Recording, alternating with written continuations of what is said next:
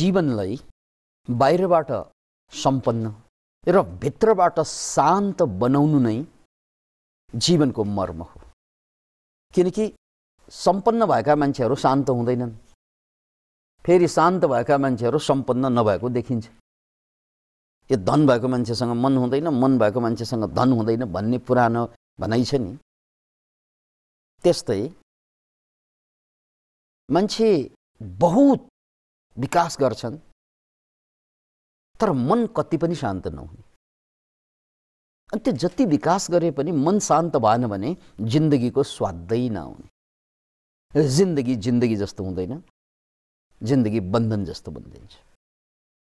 त्यसकारण जिन्दगी भित्रबाट शान्त बहुत शान्त भित्रबाट र बाहिरबाट सम्पन्न सम्पन्न भनेको उनलाई चाहेका कुराहरू भौतिक कुराहरू अभाव हुनु हुँदैन किनकि त्यो अभाव भयो भने आध्यात्मिक यात्रा शान्तिको यात्रा मुक्तिको यात्रा ऊ गर्नै सक्दैन। त्यसकारण कम्तीमा बाहिर सम्पन्न हुनुपर्छ र भित्र शान्त हुनुपर्छ। यसैलाई मध्यनजर राखेर कार्ल गुस्टाफ जुङले हाइरार्की अफ निड्स भनेर धेरै अगाडि व्याख्या गर्नुभएको कुरा अहिले कोर्स बुकहरूमा पढ्न पाइन्छ। हाइरार्की अफ निड्स यानि मान्छेको बेसिक निड भनेको घाँस बाँस कपास र उमेर पुगेपछि सहवासका कुराहरू हुन्छन्। यो बेसिक निड्स हो। अब यसको लागि सम्पन्नता चाहिन्छ। कम्तीमा आफूलाई चाहिने न्यूनतम सम्पन्नता चाहिन्छ। यो भएन भने मान्छे सेल्फ एक्चुअलाइजेसन भनेको आत्मबोधतिर ऊ कहिल्यै लम्किन सक्दैन। ऊ के चिजको लागि जन्मेको हो र ऊ को हो? संसारमा उसको कर्तव्य के हो? कहिल्यै पनि उसले बुझ्दैन किनकि ऊ तल्लो लेभलमै चुकेको छ भने त्यसकारण न्यूनतम आवश्यकता मान्छेको त्यो पूर्ति हुनुपर्छ। यो सामान्य कुरा भयो। अब मुसासीको सूत्रलाई लिउँ अधिकांश मान्छेहरू सामान्य परिवारबाट आउँछन्। अधिकांश मान्छेहरू। सम्पन्न परिवार अहिले पनि दुनियाँमा थोरै छन्। र यी मान्छेहरू सामान्य परिवारबाट उठ्दै संसारको शिखरमा पुग्नु सफलताको शिखरमा पुग्नु सफलताको शिखर भनेको बाहिरको सफलता पनि भित्रको सफलता पनि। भित्रको सफलता भित्रको आत्मबोध गर्नु शान्ति बोध गर्नु हो। र बाहिरको सफलता भनेको म जुन चिजको गुण लिएर जन्मेको हो त्यो चिजको शिखरमा पुग्नु र त्यो गुण विकास भइसकेपछि त्यो गुणैबाट मलाई चाहिने सम्पत्ति त्यसैबाट उत्पादन हुने हो। जसरी एउटा गायकले मजाले गाएर पैसा कमाउँछ एउटा कलाकार नाचेर नाटक गरेर पैसा कमाउँछ एउटा वैज्ञानिक विज्ञानको प्रयोग गरेर पैसा कमाउँछ यानि पैसा कमाउनु भनेको उसको बेसिक निड पुरा गर्नको लागि हो र त्यसको लागि उसँग एउटा गुण हुनुपर्छ किनकि गुणको पछि लाग्ने मान्छेहरू जहिले पनि खुसी पनि हुन्छ गुणको पछि लाग्दा पैसै नआए पनि खुसी हुन्छ। किनकि नाच्दा त त्यत्तिकै खुसी हुन्छ गाउँदा त्यत्तिकै खुसी हुन्छ साइन्टिस्टहरूलाई एक्सपेरिमेन्ट गर्दा त्यत्तिकै खुसी हुन्छ र त्यसको परिणामस्वरूप धन पनि पछि पछि लाग्ने कुरा हो। र यिनै सन्दर्भमा मुसासीको कुरा यो भित्रबाट शान्ति र बाहिरबाट सम्पन्नताको लागि पूर्वाधार के के हुन् उनले एक्काइसवटा सूत्र जुन हामीलाई छोडेर गएका छन्। त्यसमध्ये आजको सूत्रमा कुरा गर्दा ध्यानपूर्वक सुन्नुपर्ने कुरा के हो भने जिब्रोको पछाडि कहिल्यै नलाग। जिब्रोको पछाडि कहिल्यै नलाग। यदि जिन्दगीलाई बाहिरबाट सम्पन्न र भित्रबाट शान्त बनाउनु छ भने जिब्रोको पछाडि लाग्नु हुँदैन। र दुनियाँभरका मान्छेहरू जिब्रोकै पछाडि छन्।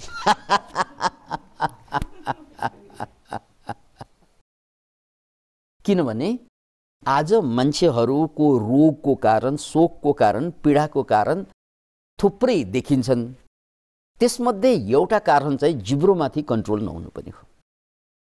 उदाहरण हामी जम्मैले घर घरमा खाइरहेको जुन भोजन छ वाइट राइस त्यो वाइट राइसलाई विज्ञानको भाषामा यसलाई वाइट पोइजन भनिन्छ। किनकि यो वाइट राइस खाँदै गर्दा जुन रोग हुर्कँदै जान्छ त्यो रोग हुर्कदै जान्छ त्यो सबैले भोगेको रोग। अहिले दुनियाँमा सबभन्दा बढी लाग्ने रोगमध्ये एउटा चाहिँ डायबिटिज हो। त्यो डायबिटिज लाग्नुको कारणमा पनि थुप्रै अरू कारण छन् तर व्हाइट राइस पनि प्रमुख कारण हो। यसलाई बुझ्नुहोस्। तपाईँले हामीले सबैले खाने सेतो पोलिस गरेको चामल। पहिला पहिला हामी नफलेको चामल खान्थ्यौँ। ढिकीमा कुट्दाखेरि त्यो जमाना त गयो। मिल आइसकेपछि व्हाइट राइस आयो। त्यसपछि हामीले ट्याक्कै हाम्रो राइसलाई पोलिस गरेकै राइस मात्रै खाइरहेका छौँ। अब त्यसकारण के भयो त भने कब्जियत भयो प्रायलाई। पेटको रोग भयो प्रायलाई। किनकि तपाईँले खाएको खाना सर्लक्कै दिशाबाट निस्कनको लागि त्यहाँ रफेज चाहिन्छ रेसा चाहिन्छ। त्यो रेसा व्हाइट राइसमा हुँदैन। त्यो रेसा व्हाइट राइसमा हुँदैन। नहुना साथ त्यसले डायबिटिज हुर्काउने कब्जियत हुर्काउने ग्यास्ट्राइटिस हुर्काउने सबै खालका रोगलाई निम्त्याउँछ। तर मान्छेले खाइरहेको हुन्छ व्हाइट राइसै ब्राउन राइस किन खाँदैनन् भन्नाले नफलेको चामल किन खाँदैनौँ हामीहरू? किनकि त्यो मिठो लाग्दैन व्हाइटको तुलनामा जिब्रोको पछि लागेन। सत्यानाश।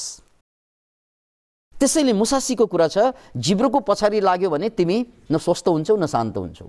किन भन्नाले रोगै भयो भने जति पैसा भयो भने खुसी हुँदैन मान्छे। रोगै भयो भने भएको पैसाले स्वादै लिन सक्दैन औषधि मात्रै किन्न सकिन्छ। अरू त केही गर्न सक्दैन। त्यसकारण रोग भनेको अधिकांश रोगलाई हामीले टाल्न सक्छौँ। सबैलाई नसके पनि अधिकांश रोगबाट हामी बच्न सक्छौँ। अनि हाम्रो परिपाटी नै के भयो? हाम्रा बाउआमाले पनि त्यही व्हाइट राइस खाएर हुर्कियो र हामी पनि त्यही खाइरहेका छौँ र हाम्रा छोराछोरीलाई पनि त्यही खुवाउँदैछौँ। जानेर पनि नजानेर पनि। यो बानी परिसक्यो। अब कसैले कुनै बेला ब्राउन राइसको कुरा टक्क ल्याएर दियो कुनै भोजमा पार्टीमा या होटलमा या विदेशमा कहीँ जाँदा ब्राउन राइससँग जम्का भेट भयो भने यसरी खाएर मलाई ठिक लाग्दैन यो। मलाई त व्हाइटै ठिक छ। यो मान्छे अब स्वस्थ कहिल्यै हुँदैन। लेखेर राखे हुन्छ। किनकि त्यो व्हाइट राइसले तपाईँलाई बिगार्ने भौतिक रूपमा त भयो नै। मानसिक रूपमा पनि बिगारिदिन्छ। यसको कारण के हुन्छ भने एउटा विद्यार्थी जाँचमा राम्रो नम्बरमा पास हुन खोज्छ। त्यसको लागि उसलाई दुई चिज चाहिन्छ। कन्सन्ट्रेसनको पावर चाहियो उसलाई अर्को मेमोरी चाहियो उसलाई। पढेको कुरा सम्झनु पर्यो र पढाइमा ध्यान केन्द्रित गर्न सक्नु पर्यो। दुई कुरा होइन र। Concentration and memorisation. उसले सम्झनु पनि पर्यो अनि सम्झनको लागि ध्यान केन्द्रित गर्न सक्नु पनि पर्यो। यो दुई कुरा भएन भने उसले न सम्झन सक्छ। न ध्यान केन्द्रित गर्न सक्छ। अनि आमा बाबाले या कसैले लगानी गरेको हुन्छ त्यहाँ जति पैसा लगानी गरे पनि उसले त्यहाँबाट केही राम्रो नम्बरमा पास गर्दैन सिक्दैन। र त्यसको कारण अब के के होला भन्ने खोज्दै जाँदा बाहिरका बोक्रे कारण कति देखिन्छ तर एउटा कारण गुदी कारण के पनि हो भने खाइरहेको व्हाइट राइस पनि हो। किन? किनभने व्हाइट राइसमा भिटामिन बी वान र बी टू हुँदैन के? भिटामिन बी वान र बी टूको फाइनल फङ्सन के हुन्छ? मेमोरी र कन्सन्ट्रेसन जो जो मान्छेले जो जो विद्यार्थीले भिटामिन बी वान र बी टू पर्याप्त मात्रामा ग्रहण गरेको हुँदैन उनीहरूले मर्री नै ध्यान केन्द्रित गर्न सक्दैन। पढाइमा मात्र होइन कहीँ पनि। एक ठाउँमा यसरी एकछिन टिक्छ अनि त्यसपछि जुरुको उठेर अर्को ठाउँमा गइहाल्छु। एउटा कुरा सुने जस्तो गर्छ फेरि ध्यान चाहिँ उसले मुन्टो फर्काइहाल्छ। किनकि उसलाई पुगिरहेछन् कन्सन्ट्रेसन गर्ने र एकाग्र गर्ने र मेमोराइज गर्ने क्षमता पुगिरहेको छैन। यो क्षमता नपुग्नुको कारणमा के त? भिटामिन बी वान र बी टू पुगेन। फङ्सन हेर्नु होला। यी भिटामिन्स र मिनरल्स भनेको अद्भुत कुरा। हेर्दा देखिँदैन। त्यो भएन भने फेरि जिन्दगी भने जस्तो बन्दैन। जस्तै बच्चाहरू कतिपय केसमा अपाङ्ग जन्मिदिन्छन्। त्यो अपाङ्ग जन्मिनुको पछाडि आमाले गर्भवती हुँदाखेरि यदि फोलिक एसिड यो पनि भिटामिन बीकै एउटा प्रकार हो फोलिक एसिड चाहिँ पुगेन भने उनको ब्रेनको विकासै हुँदैन। ब्रेनको विकास नभएपछि अनि बच्चा जन्मिँदाखेरि विभिन्न किसिमका मानसिक समस्याहरू सानै बेला चाहिँ देखाउन थाल्छ। जस्तै अटिजमको कुरा छ अचेल डिमेन्सियाको कुरा छ विभिन्न किसिमका रोगहरू अपाङ्गताका कुरा छन्। यो जम्मैमा के हो त आमाले गर्भवती हुँदा खानुपर्ने खुराक पुगेन भने बच्चाको ब्रेन विकास हुँदैन। यो प्रष्टै देखिन अनि बच्चा जन्मेपछि अनि जिन्दगीभर गाह्रो हुन्छ। किनकि त्यहाँ बुद्धि पुर्याइएन। जिब्रोको पछाडि लाग्दै जन्मायौँ नि। जिब्रोलाई फलो गरिदिएर जन्मेको हो नि त्यो। यदि आमा बाबाले अब अमेरिका युरोपतिर एउटा लेभलमा बच्चा जन्मन अगाडि एउटा यस्तो पनि ट्रेन्ड छ एउटा खेमामा जहाँ दुई वर्ष अगाडिदेखि प्लान गर्छन्। एक्सर्साइज गर डाइटलाई मिलाऊ अलिकति चाहिँ माइन्डलाई रिल्याक्स गर अनि बल्ल गएर बच्चा जन्माऊ प्लान गरेर। तर हामीहरू कहाँ त छामछाम छुमछुममा जन्मिन्छ। अनि जिन्दगीभर पीडित भएर बाँच्नुपर्छ राइट ठिकै छ यहाँहरूलाई जे जे याद आयो। प्लान बिना आफूलाई नबनाइकन आफूलाई नबनाइकन सन्तान बनाइयो भने त्यो सन्तानले जिन्दगीभर तपाईँलाई पिरोल्न थाल्छ। त्यसकारण प्लान भन्नु पर्थ्यो नि त्यहाँ। सन्तान जन्माउनको लागि एउटा गजबको कुरा के छ? बरु ताजमहल बने पनि केही फरक पर्दैन नबने पनि केही फरक पर्दैन। तर एउटा सैतान बच्चा जन्म्यो भने हिटलर जस्ता मान्छे जन्म्यो भने हो वर्ल्ड वार गर्ने चाहिँ नेताहरू चाहिँ जन्मिदियो भने हाम्रा सन्तानहरू यदि गलत पर्यो भने पुरा समाजले पुरा परिवारले पुरा संसारले दुःख पाउन सक्छ। किनकि यो जिब्रोको पछि लाग्दाखेरिका कहाँ कहाँको असर देखाएको मैले तपाईँलाई। ब्लड प्रेसरको कुरा होस् या जाँचमा बार बार फेल हुने कुरा होस् या तपाईँले जीवनमा उन्नति र उत्थान गर्न नसक्ने चाहिँ थुप्रै पीडा दर्द भोगेका कुरा हुन् त्यो सबैमा त ब्रेनको काम आउँछ नि। त्यो ब्रेनमा फेरि भिटामिन बी र वान पुगेन क्या? बी वान र टू पुगेन क्या? सबै भिटामिन जस्तै महिलाहरूको केसमा त झनै विकराल छ समस्या। किनकि अधिकांश महिलाहरूलाई चाहिँ मानसिक समस्या पुरुषलाई भन्दा बढी चाहिँ हुन्छ। किन भन्नाले आइरनको डिफिसियन्सी महिलाहरूमा पुरुषमा भन्दा बढी हुनु स्वाभाविक हुन्छ। पिडिएच चल्ने कारणले गर्दा आइरन चाहिँ डिफिसियन्सी भइरहन्छ। अनि त्यो आइरन डिफिसियन्सी हुन्छ डिप्रेस हुन्छ। आइरन डिफिसियन्सी हुन्छ डिप्रेस हुन्छ।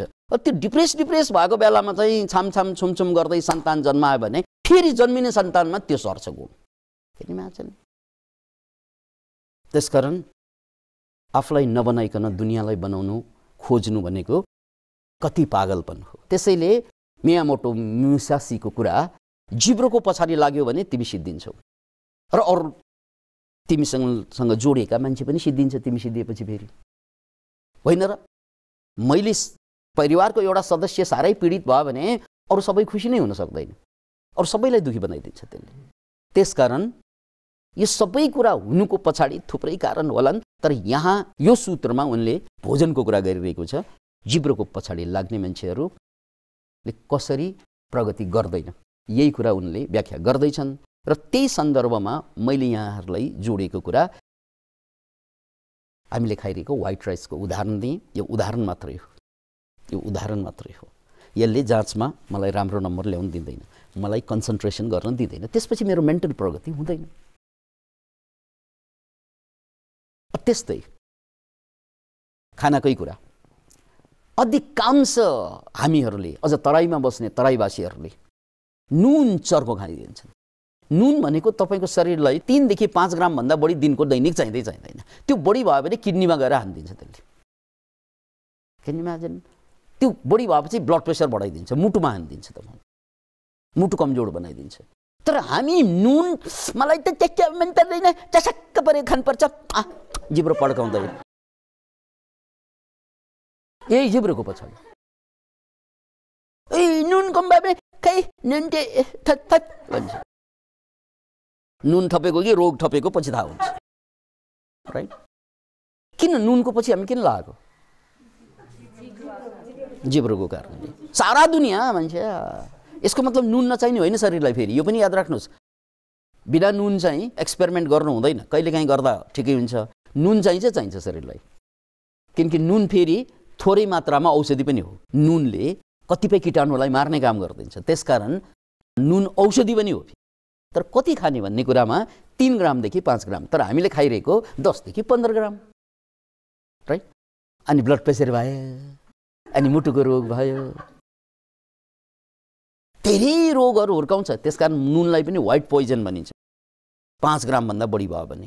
त्यसकारण नुन सबभन्दा कम खानुपर्ने। तर मान्छे होटलमादेखि लिएर जहाँ जहाँ हामीले भोज भटेर होटल जहाँ नुन चाहिँ बहुत चर्को चाहिने भन्दा तिन गुणा बढी राखिदिन्छन्। किनकि त्यो राख्दाखेरि मिठो लाग्ने रहेछ। जिब्रोलाई जिब्रोको पछि लागेको। अनि त्यसले सारा स्वास्थ्य तबाह गरिदिन्छ। स्वस्थ नै छैन भने न मनमा शान्ति हुन्छ। हो नभएको धनको प्रयोग हुन्छ। त्यसकारण मान्छे बर्बाद हुने तरिका हो जिब्रोको पछि लागेर। याद राख्नु मैले व्हाइट राइसको कुरा गरेँ। खानुपर्ने व्हाइट राइसको ठाउँमा ब्राउन राइस हो। ब्राउन राइस भनेको अलग्गै राइस होइन त्यो। हरेक राइस चाहिँ नफलेको चामललाई ब्राउन राइस भनिन्छ। अहिले त जहाँ पनि किन्न पाइन्छ राइट र एउटा कुरा ब्राउन राइसको कुरा गर्दा यो ब्राउन राइस तपाईँले प्रेसर कुकरमै पकाउनुपर्छ। अरू ठाउँमा पकाउँदा स्वाद लाग्दैन। यो कुरा बुझ्नुहोस्। अनि मान्छेले तुलना गर्छ। व्हाइट राइससँग तुलना गर्दाखेरि ए स्वादै छैन भनेर फालिदिन्छ। त्यसकारण राइस कुकरमा नपकाउनु। ब्राउन राइस पकाउने तरिका राइस कुकर होइन। अरू सामान्य कुकर पनि होइन। त्यसमा स्वाद लाग्दैन तपाईँको। अनि व्हाइट राइसभन्दा खत्तम हुन्छ। तर यदि पानी मिलाएर मजासँग यसलाई गल्ने गरी चाहिँ पकाउने हो भने फेरि ब्राउन राइस जति मिठो चाहिँ व्हाइट राइस हुँदैन। किनकि ब्राउन राइसमा टेस्ट हुन्छ आफ्नै। व्हाइट राइसमा त्यो टेस्टै हुँदैन। व्हाइट राइसमा त एकदम अलिनो भइदिन्छ त्यो। स्वादहीन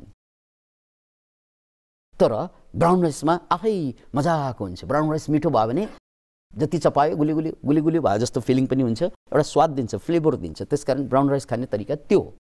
अनि नुनको हकमा मैले भनिहालेँ तिन ग्रामदेखि पाँच ग्रामभन्दा बढी चाहिँ हाम्रो शरीरलाई चाहिँदै चाहिँदैन। यहाँभन्दा बढी भयो भने त्यो बिसको काम गर्छ। त्यही बिसको कामले गर्दा अहिले मुटुको रोग तपाईँलाई थाहा छ दुनियाँको सबभन्दा नम्बर वान किलर के हो त? Heart disease cardiac disease cardiac cardiac arrest अमेरिकादेखि लिएर नेपालमा त डेटै हुँदैन हामीले थाहा हुँदैन। तर संसारभरिको जुन विकसित देशमा जुन डेटा छ त्यो डेटा एनालाइसिस गर्ने हो भने आजको मितिमा ट्वेन्टी फर्स्ट सेन्चुरीमा सबभन्दा मान्छे केबाट मर्छन् भन्नाले हार्ट डिजिजबाट अनि हार्ट डिजिज हुर्काउनुमा नुनको अहम रोल हुन्छ। क्यान इमेजिन अनि यो बडो अचरको नुन खाने चलन सारा संसारभरि नै मिठो खाने खोज्नेले नुन चाहिँ थप्छ। अन्तत गएर के हुन्छ? हार्ट डिजिज जस्तो चाहिँ रोग चाहिँ विकास हुन जान्छ। क्यान यु इमेजिन मुटुको रोगको विकास हुन जान्छ। त्योभन्दा अगाडि तपाईँलाई ब्लड प्रेसर बढाइरहेको त सबैलाई थाहा छ नुन खाएपछि डक्टरले भनिहाल्छ।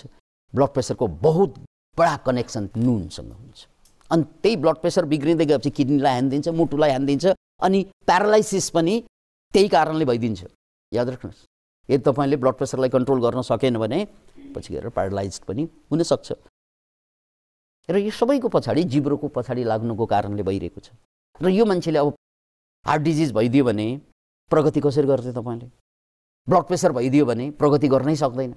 किनकि दौडधुप गऱ्यो कि ब्लड प्रेसर बढिहाल्छ। दुई चारजनासँग बोल्यो कि हाई ब्लड प्रेसर हुन्छ रिस उठिहाल्छ। अनि त्यस्तो मान्छेले प्रगति गर्दैन। न शान्ति पाउँछ न प्रगति पाउँछ। अनि नुनकै सन्दर्भ चलिरहँदा मैले यहाँहरूलाई भन्नुपर्छ नुनै खाँदाखेरि यो व्हाइट टेबल साल्ट चाहिँ खानु हुँदैन। यो व्हाइट टेबल साल्टलाई फालिदिनुहोस्। सिधै नुन खानुहोस्। किनकि व्हाइट टेबल साल्टमा कुनै पनि मिनरल चाहिँ हुँदैन। के त त्यो त पोलिस गरेर त्यो पनि व्हाइट राइस जस्तै हो। त्यस कारण त्यसलाई व्हाइट पोइजन भनिन्छ। टेबल सल्ट के खाने त? सिधै नुन। सिधै नुनमा अहिले पनि चौरासी प्रकारका मिनरल्सहरू बाँकी रहन्छन्। त्यसकारण सिधै नुन इज वन्डरफुल अझै धेरै राख्ने पनि होइन। बिरे नुन पनि गजब। किनकि त्यो रिफाइन भएको छैन अहिले। त्यसकारण त्यसमा मिनरल्स हुन्छन्। अब बिरे नुन चाहिँ पकाइँदैन। माथिबाट छम्किन मिल्छ। सिँधे नुन त पकाउनु पनि मिल्छ। त्यसकारण सिँधे नुन। मैले यहाँलाई दुई कुरा भने। एउटा चाहिँ खानाको कुरा र अर्को नुनको कुरा। यो जम्मै स्वादको पछि लाग्नाले आउने समस्याको सन्दर्भमा दुई कुरा जोडेँ। अनि यसलाई चाहिँ अलिकति बुझाउनको लागि एउटा उपमा उदाहरण के छ भने त्यो माछालाई बल्छी हानेर फसाउँछ नि। बल्छी हानेर। हो त्यो माछा पनि त्यो गणेउला खोज्दै आउँछ नि गणेउला उसलाई बहुत स्वाद लाग्छ होइन। हो त्यो चट्ट खान्छ निल्छ त्यसपछि त उसलाई निकालिदिन्छ पानीबाट र मारिदिन्छ। हामीलाई बल्छी कसले हान्छ? रोगले हान्छ। त्यसकारण जसले जिब्रोलाई कन्ट्रोल गर्न सक्दैन उसले जिन्दगीलाई कन्ट्रोल गर्न सक्दैन यो कुरा याद राख्नुहोस्। जसले जिब्रोलाई कन्ट्रोल गर्न सक्दैन उसले जिन्दगीलाई कन्ट्रोल गर्न सक्दैन। अलिकति भारतको स्वतन्त्रता सङ्ग्रामको कुरा गर्ने हो भने मोहनदास करमचन्द गान्धी जसलाई आज हामी महात्मा गान्धी भन्छौँ उनको जीवनलाई अलिकति निहालेर हेऱ्यौँ भने उनले जीवनभर नै यही संयमको प्रयोग गरे। संयमताको जिब्रोमाथि कन्ट्रोल गान्धी गान्धी किन भयो भनेर कसैले सोध्यो भने त्यसका धेरै कारणहरू त बोक्रे कारण देखिन्छन् तर गुदी कारणमा एउटा कारण जिब्रोमाथिको कन्ट्रोल गान्धीले पटक पटक चाहिँ नुन त्यागेर प्रयोग गरेका थिए। म नुन खान्न। यति समयसम्म एकपटक त एक सालसम्म नुन उनले छोडिदिए। त्यो नुन छोड्नु ठुलो कुरा होइन जिब्रोमाथि कन्ट्रोल ठुलो कुरा हो। र जिब्रोमाथि कन्ट्रोल भएर नै उनले देशमाथि र विश्वमाथि एउटा गजबको प्रभाव छोड्न सफल भयो र गान्धीको आश्रमको सन्दर्भमा अर्को एउटा वर्धामा उनको आश्रम थियो। र त्यो आश्रममा संसारभरका मान्छेहरू आउँथे र गान्धी सबैसँग बसेर सहभोज गर्थे। त्यसमा त एकजना बेलायतका पत्रकार आएका थिए। र खानामा सबैलाई समान रूपमा खाना। अब गान्धीको आश्रममा खाना स्वास्थ्यको लागि खाइन्छ। स्वादको लागि होइन। स्वाद त लिने चिज हो। बानी परेपछि स्वाद लाग्छ। बानी परेपछि जेको कुराको पनि स्वाद लाग्छ। स्वाद भनेको चिज पनि नौलो चिज होइन। यो एउटा बानीको कुरा हो। जस्तै तपाईँले चाइनिजहरूले किरा खाएको देख्नु भएको छ कि? त्यो पनि जिउँदो। च्याट्ट टिप्छ अनि चाहिँ ससमा डुबाउँछ। जिउँदो किरा। स्याउ स्याउ स्याउ स्याउ चलिरहेको। हामीले त्यो त कल्पनै गर्न सक्दैनौँ। वी जस्ट क्यानट इमेजिन त्यो। तर उनीहरूले खाइरहेको हुन्छ। स्वाद के हो? के हो स्वाद भनेको? ह्याबिट तपाईँले जे गर्दै आयो त्यसैमा स्वाद बस्ने हो होइन भन्नुहोस् त। धेरै नुन खाने बानी पऱ्यो भने त्यही स्वाद बस्छ। मिठै मिठो मात्रै खोज्ने अनि मिठो खोज्यो भने त्यसैमा मात्रै स्वाद बस्छ। स्वाद त सबै चिजमा हुन्छ। स्वाद लिनै सक्दैन। मैले भने किरामा त स्वाद हुन्छ। त्यो चाइनिजलाई गएर सोध। त्यो पनि जिउँदो किरामा स्याउ चलिरहेको हुन्छ गरिरहेको हुन्छ। या बेलग्रिललाई सोध नेसनल जियोग्राफीमा एकजना पात्र आउँछ नि बेलग्रिल जे पनि जपाइदिन्छ जे पनि खाइदिन्छ काँचै राइट जिब्रोमाथिको कन्ट्रोल भनेको त्यही हो। अनि जिब्रोमाथिको कन्ट्रोलले तपाईँलाई साहसी बनाउँछ स्वस्थ बनाउँछ र साहसी स्वस्थ भएपछि जीवनमा कहाँ चुक्छ? तपाईँ आज जुन लेभलमा हुनुहुन्छ जिब्रोलाई कन्ट्रोल गरेर हेर्नुहोस् त्योभन्दा कता कता कता माथि पुग्छ। जिब्रोलाई कन्ट्रोल अब जिब्रोलाई कन्ट्रोल गर्ने नै क्रममा मैले यहाँलाई चाहिँ उदाहरण दिएँ गान्धीको त्यो एउटा उदाहरण दिनुपर्छ र पत्रकार भोजमा बसेँ। त्यसपछि चाहिँ गान्धीको आश्रममा खानाको साथसाथमा एउटा चिज पस्किने गर्छ अचार। त्यो के को अचार? निमको अचार। निम यो शरीरको लागि याद राख्नुहोस्। गुलियो चिजले तपाईँलाई एनर्जी दिन्छ। अनि तितो चिजले चाहिँ हिलिङ गर्छ। याद राख्नुहोस् जहाँ जहाँ तितो चिज र टर्रो चिज छ त्यो जम्मै औषधि हो भनेर बुझ्नुहोस्। तितो चिजले। त्यस कारण प्रायः जसो आयुर्वेदिक औषधि तितै हुन्छ। त्यो तितो चिज औषधि हुन्छ। करेला औषधि हुन्छ राइट जति पनि निम औषधि हुन्छ टर्रो पनि औषधि हुन्छ। किनकि टर्रो चिजले तपाईँको यो सिस्टमलाई टाइट गरिदिन्छ ताकि चाहिँ तपाईँको जस्तै रगत बग्ने पिप बग्ने यो शरीरबाट सिक्रेसन हुन्छ भित्रभित्रै त्यो सबैलाई चाहिँ टाइट गरेर राख्छ टर्रो चिजले। त्यस कारण टर्रो चिज पनि औषधि नै हो। त्यसैले हाम्रो परम्परामा भोज खाइसकेपछि पान खाने चलन छ नि। इट्स अ वन्डरफुल चलन। हो अब त्यसमा जर्दा सुर्ती आदि इत्यादि मिसाएर गयो भने त्यो बर्बाद हुन्छ। नत्र भने पान भनेको फेरि धेरै चिजको औषधि हो। खाना खाइसकेपछि एक पत्ता पान चपाउनुहोस्। खालि प्लेन पान। त्यसमा केही जर्दा सर्दा विभिन्न गुलिया सुलिया मिसाएर खान्छ नि त्यसको आवश्यकता छैन। पान मात्रै चपाउनुहोस् गजब हुन्छ। तपाईँको दाँतमा रोगै दिँदैन। तर सुपारी राख्नु मिल्दैन केही पनि। पान मात्रै। यो उदाहरण मात्रै दिएको किनकि त्यो एस्ट्रिङजेन्ट भन्छ त्यसलाई। त्यो एस्ट्रिङजेन्टले चाहिँ गिजालाई टाइट गर्छ गिजाको दाँतै छिटो झर्दैन। रोगै दिँदैन गिजाको। एस्ट्रिङजेन्टले कतिपय चाहिँ पेस्टमा पनि एस्ट्रिङजेन्ट राखेको हुन्छ। दाँतको गिजाको लागि। त्यो चिज त भोजनबाट हामीले यदि हाम्रो भोजनमा यदि टर्रो स्वाद पनि जोड्ने हो भने जस्तै उदाहरणको लागि मैले भने नि खानापछि चाहिँ एक पत्ता पान। पत्ता मात्रै फेरि केही पनि होइन। पत्तामा धेरै चिज थपियो भने पत्ता साफ हुन्छ फेरि। स्वास्थ्यको पत्ता साफ हुन्छ। यो बहुत आयुर्वेदाचार्यहरूले बहुत दूरदृष्टि चाहिँ पात गरेर हामीलाई त्यो पान खाने चाहिँ प्रचलन ल्याइदिएको हो। तर अब पान खानेले यति विकृत बनाइदियो कसैले सुर्ती राखेर कसैले चिनी राखेर कसैले के राखेर। अब यो पानले पानको काम गरेन के? बानको काम गर्यो छातीमा। ओके अब फेरि पनि गान्धीकै प्रसङ्गलाई चाहिँ जोडौँ। त्यसपछि वर्दा आश्रममा सबैलाई खानामा निम चाहिँ दिने रहेछ। त्यो विदेशी पत्रकार तितो त मरि नै खाँदैनन् यिनीहरूले। यसरी हेरेछन् है। यसरी चाखेर हेर। अब सँगै बसेछ गान्धीको। म खान्न भन्ने आँटै आनु उसलाई यत्रो ठुलो मान्छेको अगाडि मैले चाहिँ छोड्दा अपमान हुन्छ उनको। उसलाई बहुत गाह्रो भयो। कसरी यो यसलाई अभोइड गर्ने? कसरी अभोइड गर्ने? त्यतिकैमा गान्धी चाहिँ कुरा गर्दै एकातिर फर्किरहेको बेलामा त्यो जुन निम छ नि निमको डल्लो उसलाई त अलिकति नै गाह्रो भयो। यो अलिअलि खाँदै गऱ्यो भने त ज्यानै जाला जस्तो भइरहेको थियो। उसले छ्यापझुप समातेरले खप्लक्क निलिदिएछन्। उसले बचेको त्यसबाट त्यत्तिकैमा गान्धी कुरा सकेपछि यसरी हेर्छ खानामा यसरी हेर्छ उसको खानामा निम छैन। ए भाइ उहाँलाई निमै राख्न बिर्सनु भएको छ हजुरले।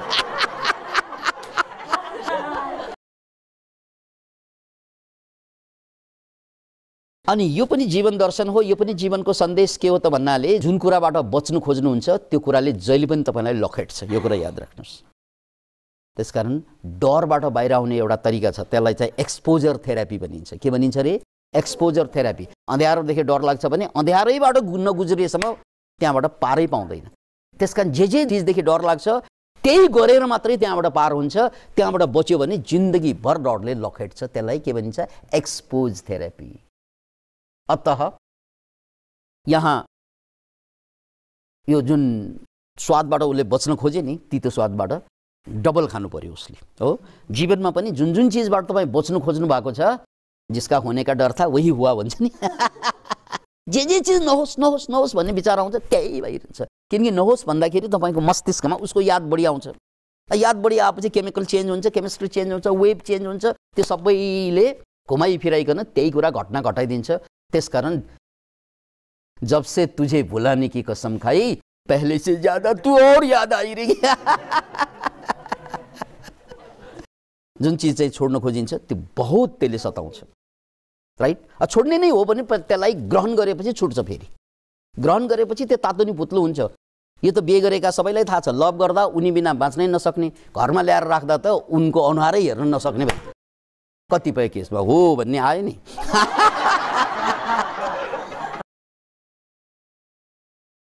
किनकि प्राप्त नभएसम्म मात्रै कुरा ठुलो हुन्छ। प्राप्त भएपछि तातो नि भुत्लो राइट त्यसकारण जीवनको आनन्द भनेको त्यो आउला आउला भन्नेमा आनन्द हुन्छ। आइसकेपछि हुँदैन क्या। त्यसैले एउटा कविले कविता लेखेछन्। त्यो कवि फेरि मै हुँ फेरि। प्रिय पहिले तिम्रो अभावले मार्यो। प्रिय पहिले तिम्रो अभावले मार्यो। प्रिय आज तिम्रो स्वभावले मार्यो। अब त्यस्तै हुन्छ भन्छ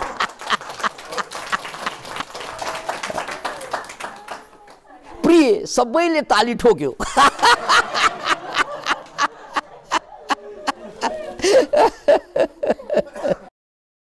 अत जीवनलाई महान बनाउने मान्छेले जीवनलाई शानदार बनाउने मान्छेले जिब्रोलाई कन्ट्रोल गर्नुपर्छ। अब योगमा त जिब्रो मात्रै भनिँदैन लिङ्गलाई पनि कन्ट्रोल गर्नुपर्छ। त्यसलाई ब्रह्मचर्य भनिन्छ हो? अनि संयोग कस्तो? जिब्रो यो शरीरभरि दुईवटा अङ्ग छ त्यो जेनिटल अर्गन र जिब्रो दुवैमा हाड हुँदैन। त्यसकारण यसलाई कन्ट्रोल गर्न गाह्रो हुन्छ। जसले कन्ट्रोल गरे संसार जितेको छ। चाहे त्यो गान्धीको कुरा गरौँ या जो कोही पनि। संयम भनिन्छ त्यसलाई राइट यही संयमताको कुरा मुसासीले के भने खाना त्यही खानु जो स्वस्थ हुन्छ। स्वस्थ खाना मिठो पनि हुनसक्छ। नमिठो जस्तो पनि लाग्न सक्छ। जस्तै मह त मिठै हुन्छ नि। बहुत स्वस्थ हुन्छ। फलफुल त मिठै हुन्छ नि बहुत स्वस्थ हुन्छ। हो त्यसकारण प्रायोरिटी केलाई दिनु पऱ्यो जिब्रोलाई होइन स्वादलाई होइन स्वास्थ्यलाई दिनु पऱ्यो अनि बल्ल गएर जिब्रोमाथि कन्ट्रोल भएपछि जिन्दगीमाथि कन्ट्रोल हुन्छ। जय होस्।